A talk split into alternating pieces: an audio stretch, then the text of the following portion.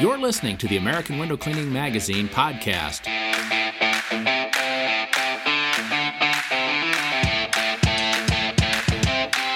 We've got an exciting guest on today. We've got the president of the IWCA, uh, Paul Collum. Paul, uh, welcome, uh, welcome to the show today. Thanks for having me. I appreciate it. No problem. So uh, we just want to uh, talk today a little bit about this, uh, some of the unique circumstances that surround uh, uh, the window cleaning industry, pressure washing industry, and uh, that is obviously with this COVID nineteen issue that is facing many contractors on different levels. And so, Paul, we appreciate as the IWCA organization being on and kind of discussing some some of the views and some of the things that you found out. So we really appreciate that. Yeah.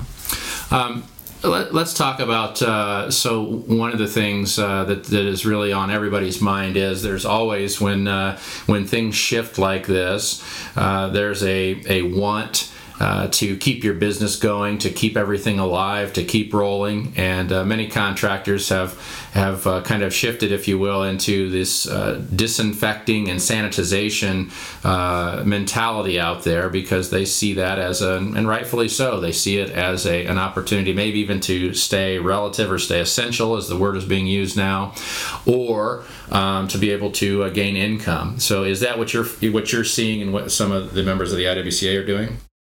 Yeah, you know, it, it's really kind of caused by public and the customers when they start talking about, um, you know, the virus and sanitizing, disinfecting. Those words used are, uh, in their minds, really what's um, what they need and what's important. And um, yeah, there's some good effects of those things, and I, I think businesses that do this right can go into that, those avenues. But we also have pressure washing, window cleaning, is cleaning still, and and when you look at ISSA courses and information out there, you can still, um, you know, if you put that in quotes, and clean and do well and actually slow the spread of the virus. And so there's resources out there to keep positioning your business as a cleaning business and, customers, bringing customers, and, and really have an effect on the spread of the virus. Yeah, that, that's an interesting point. So um, it, it, it's not out. What I've read too is it's it's not that uh, you have to state that you are uh, disinfecting or sanitizing just to stay relative. Cleaning, just cleaning, like we've always been doing, uh, is still very relative in the industry, and that, that's what you're saying there, right? Yeah, absolutely. And so if you look at this portal, and we'll talk about that in a little bit, I'm sure, that is free. So you can get in there, log in, and you can create a login and you can watch this video. And the guy that's talking is an expert in cleaning, disinfecting, and sanitizing.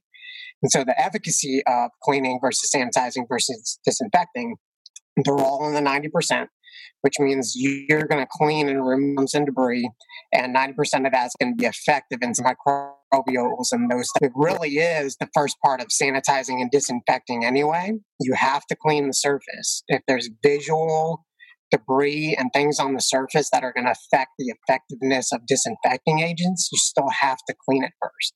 And so you're still positioned as a cleaning company to be really effective, really useful in it throughout this. Yeah. Yeah, very nice. And so the uh, ISSA, I want to talk about that just a second. So you you're the president of the IWCA, the International Window Cleaning Association. You referenced a couple times now the ISSA. Uh, who is that, and and why are they relevant? So the ISSA is really the, the leading organization for cleaning, sanitizing, disinfecting for janitorial companies, um, for residential, those types of things. They just they have about thousand to ten thousand members. Um, they're really big on advocacy with the government, uh, as you can see through this when we talk about that. They're businesses as essential to the White House. Um, they've been pushing grants and loans that affect small businesses. And so we've really just kind of stepped in. And so we've done our part a little bit on our end for our members, but we've really partnered with them for some of their advocacy programs, also for their cleaning certification courses, uh, membership, and some other things that we can talk about as well. Yeah. Too. But really, you know, when we talk about safety for window cleaning, that's, you know, that's us. When we talk about safety for pressure washing, that's the PWNA. And so when we talk about cleaning, disinfect those things, as far as the organizations and trade associations go, it's, it's the ISSA. You know, they have tons of other organizations that are kind of partners with them, CMI, GBAC, and a couple other organizations that are really uh, high quality trainings, really, really good references that you can use if you're going to position yourself as disinfecting. Yeah and sanitizing, but there's also good courses just for position yourself as cleaning and why you're really important. Yeah. Yeah, so let's talk about that just a minute, Paul. Um, if a contractor is wanting to get uh, beyond, say, what they've been doing all the time, the cleaning that they've been doing at different facilities, whether it be glass or whatever, and they want to get into and branch into that uh, cleaning and sanitization arena just to keep up with the key buzzwords that are going on. Um, what what's involved? Well, so that is that is very complex. So they're going to get into sanitizing and disinfecting and really putting that into their business model. You know, number one, they should check with their insurance company to make sure that their coverage is for that. And you know, for instance, if we look at our covering, there's no guarantee that our insurance company is going to cover us for adding all those chemicals and, and positioning our business as clean, sanitizing and disinfecting. The other wise is from a, a, safety standpoint and training standpoint is do we have the certification trainings that we need? And that may not be needed in some states, but you at least need the knowledge and the training to do, to do this properly. And so for us, that that could be a, a together. So we're training our employees properly. Are we using the proper PPE? Are we following the manufacturer spec on that chemical properly? Um, in some cases, cleaning needs to be done first then it needs to be sanitized, then it needs to be disinfected with the right PPE, the mask, the gloves, those types of things in place for your employees to do this right. Um, and find the PPE that's required for a lot of those chemicals. And so liability issues, sending your employee out with without the proper coverage, training, PPE, and, and all those things is really it could be detrimental to your business. So we just want to pay attention to that if we're going to add those verbiage to our business model. Yeah. Uh, you brought up insurance, and that's such a great point. Um, many insurance companies don't have uh, these cleaners coded uh, underneath those type of services. And so there are some ramifications. Uh, we've heard some stories about uh, foggers, for instance, being used in buildings where um, HVAC ducts weren't uh, blocked off they made the claim that they, you know, had done some disinfecting in there with the fogging machines, and it later caused uh, some problems, breathing problems for the employees in that building.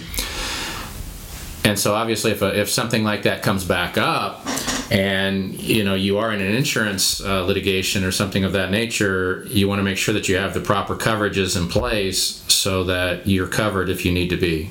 Yeah, and it goes back to some of those ISSA courses where there are there are procedures that they spell out that you need to cover. And, you know, the first thing, just like we would for safety, is have a job hazard analysis done prior to a job. In this case, it'd be a risk assessment. Assessment needs to be done so that we're following proper procedures for those things, just like the vents. The vents need to be covered if we're spraying those things out. Um, you know, if it's getting out of the room that we're cleaning, we're not really we're not really covering the areas we need to cover to actually promise disinfecting for the 99.9% that it says it can be. Yeah, very good. So there's just a lot of things to think about. It's not just as simple as uh, just saying, "Oh, well, I got the chemicals, so I this is what I do." Yeah, absolutely. And, and same thing with the chemicals. You know, when you look at the manufacturer specs, certain surfaces are not good for this. And so, if we're cleaning windows or we're doing the the pavement and we're around other surfaces that potentially need to be covered while we're using them so we don't stain them or corrode them. We need to pay attention to those things. Yeah, it's interesting too. So we talk about an insurance requirement, and um, let's talk about a, a legal, uh, the legal terminology here.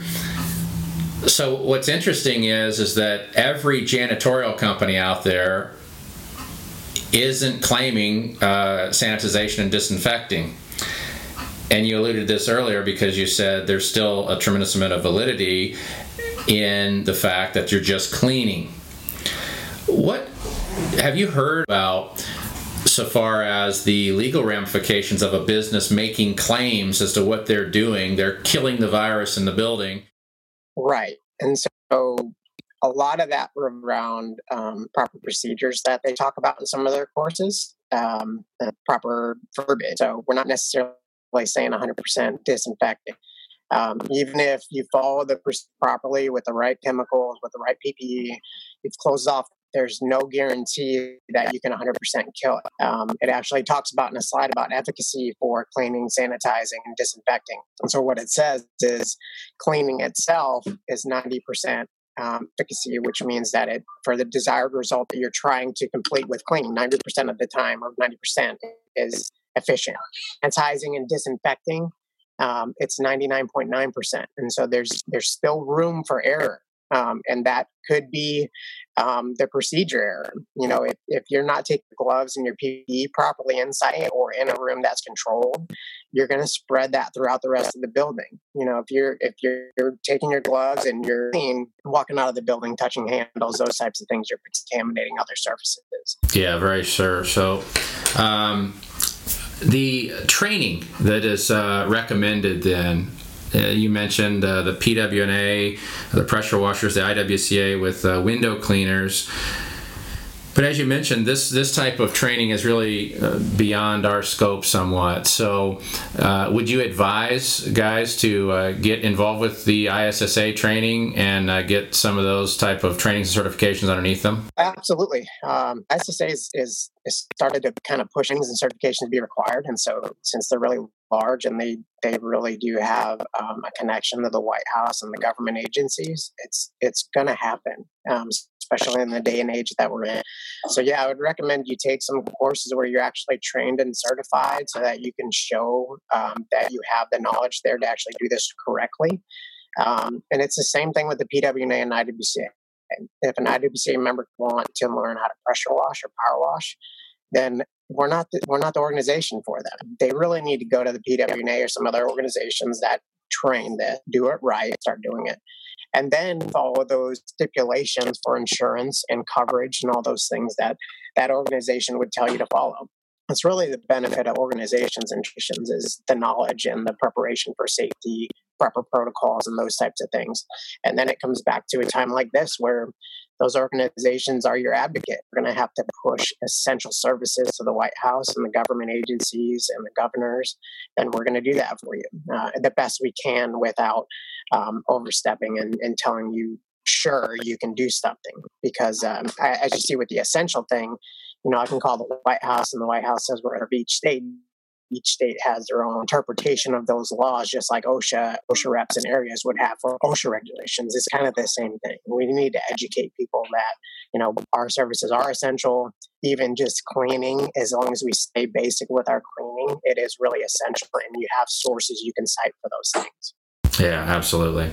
And, and certainly, you know, we're not uh, this, this uh, may come across as, as negative, but it's it's not really not meant to be negative. We do think, and I think that there's a lot of um, opportunities out there, and as the uh, country starts to come back into whatever normacy is, uh, there will be a need for cleaning um, we just want to put the message out there, and we're glad you come on today too, just to, to make sure contractors you're not exposing yourself in areas that you didn't know about. Uh, get the training that you need, uh, get the insurance requirements in place, and then hey, yeah, go go out and make money. Is you know we can proper procedures, we can we can follow those things, and we can look into our insurance, but just like glass cleaning for us for certain surfaces, it, again, it's going to default back to the manufacturer spec. And even in the ISSA courses, it actually talks about that in a lot of the a lot of the slides, even if it's not relevant. Let's make sure they put it in there as a disclaimer. You're you're using Lysol wipes, for instance.